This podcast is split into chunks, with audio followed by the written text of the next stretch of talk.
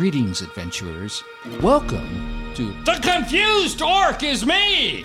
your portal to a world where Chaos meets comedy! in the realm of Dungeons and Dragons! embrace the unexpected. And let's see adventure take us everywhere!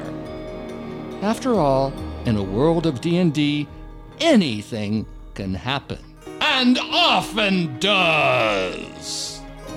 And now to start today's adventure, Here's our dungeon masters! Kyle Stobener and Ryan Wells. Welcome back to D&D and the Confused Ork is Me. My name is Ryan Wells. I am a GM, uh, 20 some odd years, and I have with me another GM who's also been playing. Go ahead. Hi, I'm Kyle Stobener. and I've been jamming for about the same amount, and we're uh, we want to talk just we want to talk about some D and D stories. Yeah, you know what? I just wanted a session where, you know, I love the work. I absolutely love the work so much, but I wanted a session where, you know what, just relax. It's just the two of us, DM to DM. There's so much stuff that only other GMs or DMs would really understand, I think. And I wanted to kind of connect with you on that level. Yeah, I think that'd be fun, and I think it'd be interesting uh, for everybody out there because there, if you are an aspiring GM Yeah. or you are a player who wants ideas for characters, wants ideas for where you can take your own characters' plots, uh, conversations you can have with your GM. Yeah. Um, I think it might be fun to just hear some D and D stories. Yeah. And, and that's the thing is that's what we do is create stories, uh, or at least we help shape them. Yeah. But I mean, the players also have it's their story. It's what they want to do. It's what they they aspire to do, and that can get crazy and confusing and Uh-huh. intense. But my, you know, I just how you doing? How you, I- uh, how you doing? I'm doing good. it's you know, it's been a hot second since Yeah. I've played, unfortunately. yeah, yeah. yeah. Um, but you know, I'm feeling inspired to be doing uh more stories. I have a couple of plots lined up that I really want to get players into and get playing. Yeah. Um, as a GM, you know, I'm always thinking about what the next thing is. Um, and I think it actually, like a couple years ago, I had to take a step back from GMing because it was getting too much. yeah, And I think that's a big thing. That's a big, it's a huge thing. a big thing for new GMs to realize Mhm. is that you can in fact get burnt out from Yes. playing this game and running this game constantly. So take breaks, Look, please. Guilt is real. I have felt it. I have had to stop campaigns, and it is the thing I had to learn was guilt is is strong. It, it can keep you going, even though you know you're like I'm burnt. I don't want to be doing this. I love it, but I don't want to be doing it right now. Mm-hmm. For whatever various real life reasons, and so I've had to, yeah, I had to, I had to call my group and be like, "Look, I love you guys. I want to keep DMing, but for right now, I have to pull back. Even though we're right in the middle of this campaign, everyone's loving it because it's like you're so burnt and you're so mentally like not there right Yeah. now, and that's okay. Yeah, it's okay. Just have the conversation. Yeah, Um, but the actual like running the game is so rewarding. yeah, I've had so many moments. It's it's my it is my favorite game of all time. Is Yeah. well D and D running tabletop games. yeah, yeah. yeah, yeah. Um, so it is something that has given me. It's so creative and so much fun to run these games Mhm. because, yeah, yes, sometimes it can be a lot, but God, it's rewarding. It is, yeah. And, you know, there's definitely those moments where, you know, we were talking on a previous session about like crying. Yeah. That is something that not every campaign's going to have, not every DM's going to be, you know, involved with. But I've had campaigns where we get to the end and uh, these traumatic events happen. It's and, so uh, emotional. Yeah, people are literally crying at the table. Uh, my f- one of my favorite all time memories is we were ending a campaign and it was essentially you know apocalypse, end of the world, it's all on the players to save the day kind of thing. And one of the NPCs was uh, actually one of the players' children. Uh, they're both druids, but he had become corrupt uh, with with with essentially darker magics, and he accidentally became the villain of the campaign. And that wasn't how I wanted to start the campaign, but that's how it kind of Right. went. And so it came to a point where at the final session, the the player talking to her villain of a son, who, who the son was like, I don't want to be the villain. I don't want to be the bad guy. I've just this is just what has happened, and I'm I'm on this path. And we had this moment where we were role playing with each other, and she was crying, I was crying, and she uh-huh. I remember she asked she asked the son, she goes, What is it you want, son? Like what is it you want? Now that we are at this crossroads and he goes i want to be stopped. I can't stop but i want to be stopped. And she uh, you know with the party had to essentially kill her own son. Right. and it was crying and there was fire and it was so emotional. It's one of those things where it's like that that will be uh, forever one of my favorite moments because Yeah. that's like what makes d&d d&d that's what makes it worth it is Yeah. like moments like that you know Yeah, and I, this sounds I, for new players. This sounds like so much. like this sounds super intense. This is just the GM's. I don't know about you, yeah but I I love the my inner theater kids. Like, oh, give me the drama.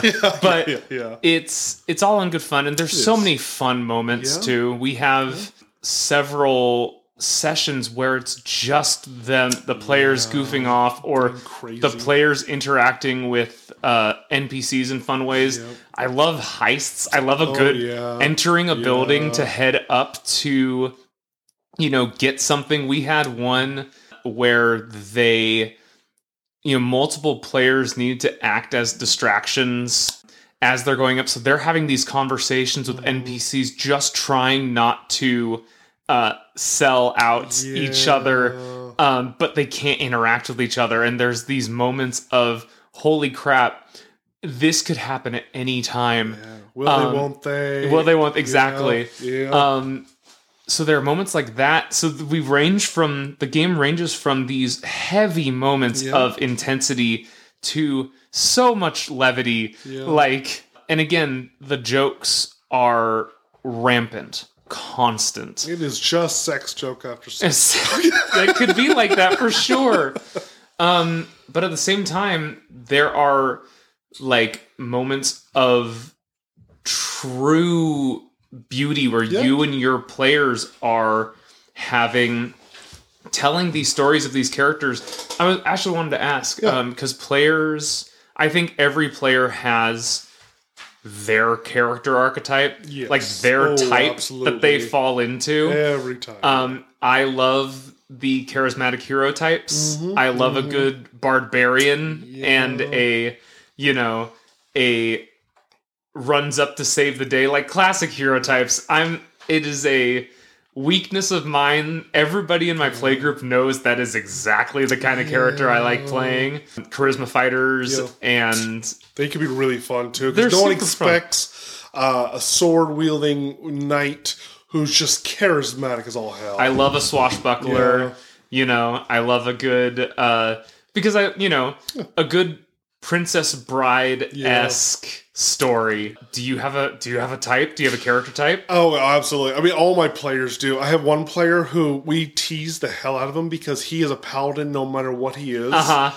And so, like, he's a rogue. He's really a paladin. Yeah. Mm-hmm. He is a samurai. He's really a paladin.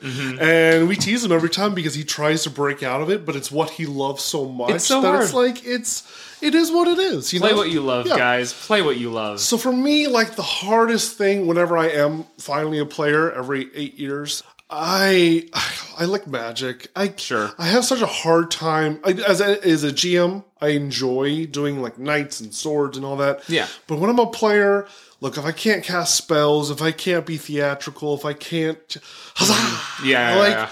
You know, like that's what I my bread and butter is. Sure. Uh, especially like uh, I'm a sucker for necromancy. I'm gonna be honest with Uh-huh. you. And so like that's you. That's the joke that that people make of me is like when I finally am a player. It's like cool. So what necromancer are you gonna be this time? It's like Right. um, I don't have to be a necromancer, but I'm going to be. I guess so. So necromantic. Yeah. Um, What about your, What about yourself? Yeah, it's just the, it's charisma fighters, It's Fighters. and um, I'm trying to think of if I have an like a sub archetype because Yeah. I do enjoy me just your your sword and board Yeah. style. It it might be boring. I am one of the people who will fervently fight off the notion of like fighters and stuff being a boring class. Oh, yeah. I love, you know, I don't know, I love a rough and tumble Mm-hmm. kind of guy where everybody is throwing spells and doing all this amazing stuff. And I'm just a guy.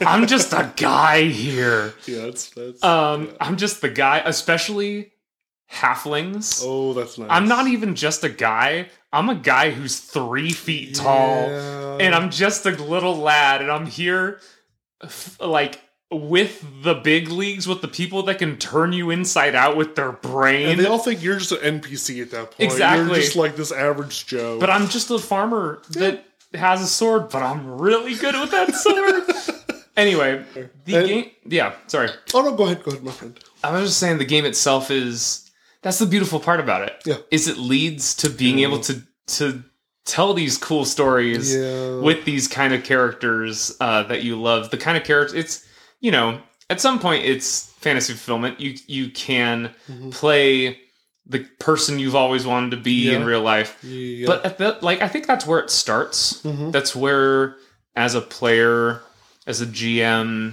you start as a you know a lot of people. That's why so many people started in 2020. Just a lot of escapism to get Yeah. into play these fantasy worlds and to connect with people. and connect with people Yeah. exactly because it's one of the most social games out It there. is. And a lot of people think that, or at least did, because when I grow up, you know, in the early 2000s, when you were playing D and D, you were weird. You were this hunchback uh-huh. creature that lives in the dungeons, and you know you should be shunned from society. Sure.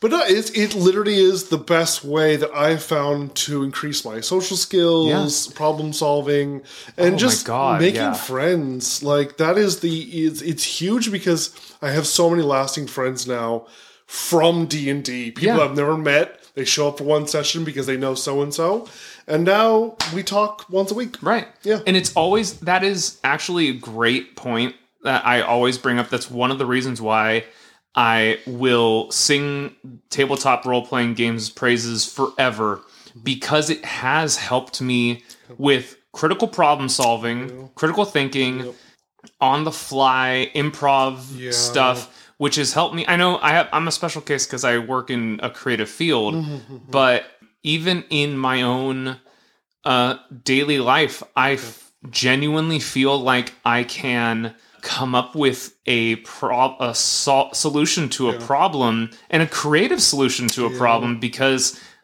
D and D has taught me to think outside the box. It is more than the 80s notion of Yeah. like a bunch of kids rolling dice in a basement it is i mean like i've been saying every everything now the king of improv games is you are working on social skills Yeah. while you're playing and Empathy for- is a huge thing, uh, Yeah. especially the GM because you know we talked about before. You're managing four other people and checking in on them and saying like, "Hey, Fred, how you doing today? You Yeah. uh, you seem a little you know uh, not into the session.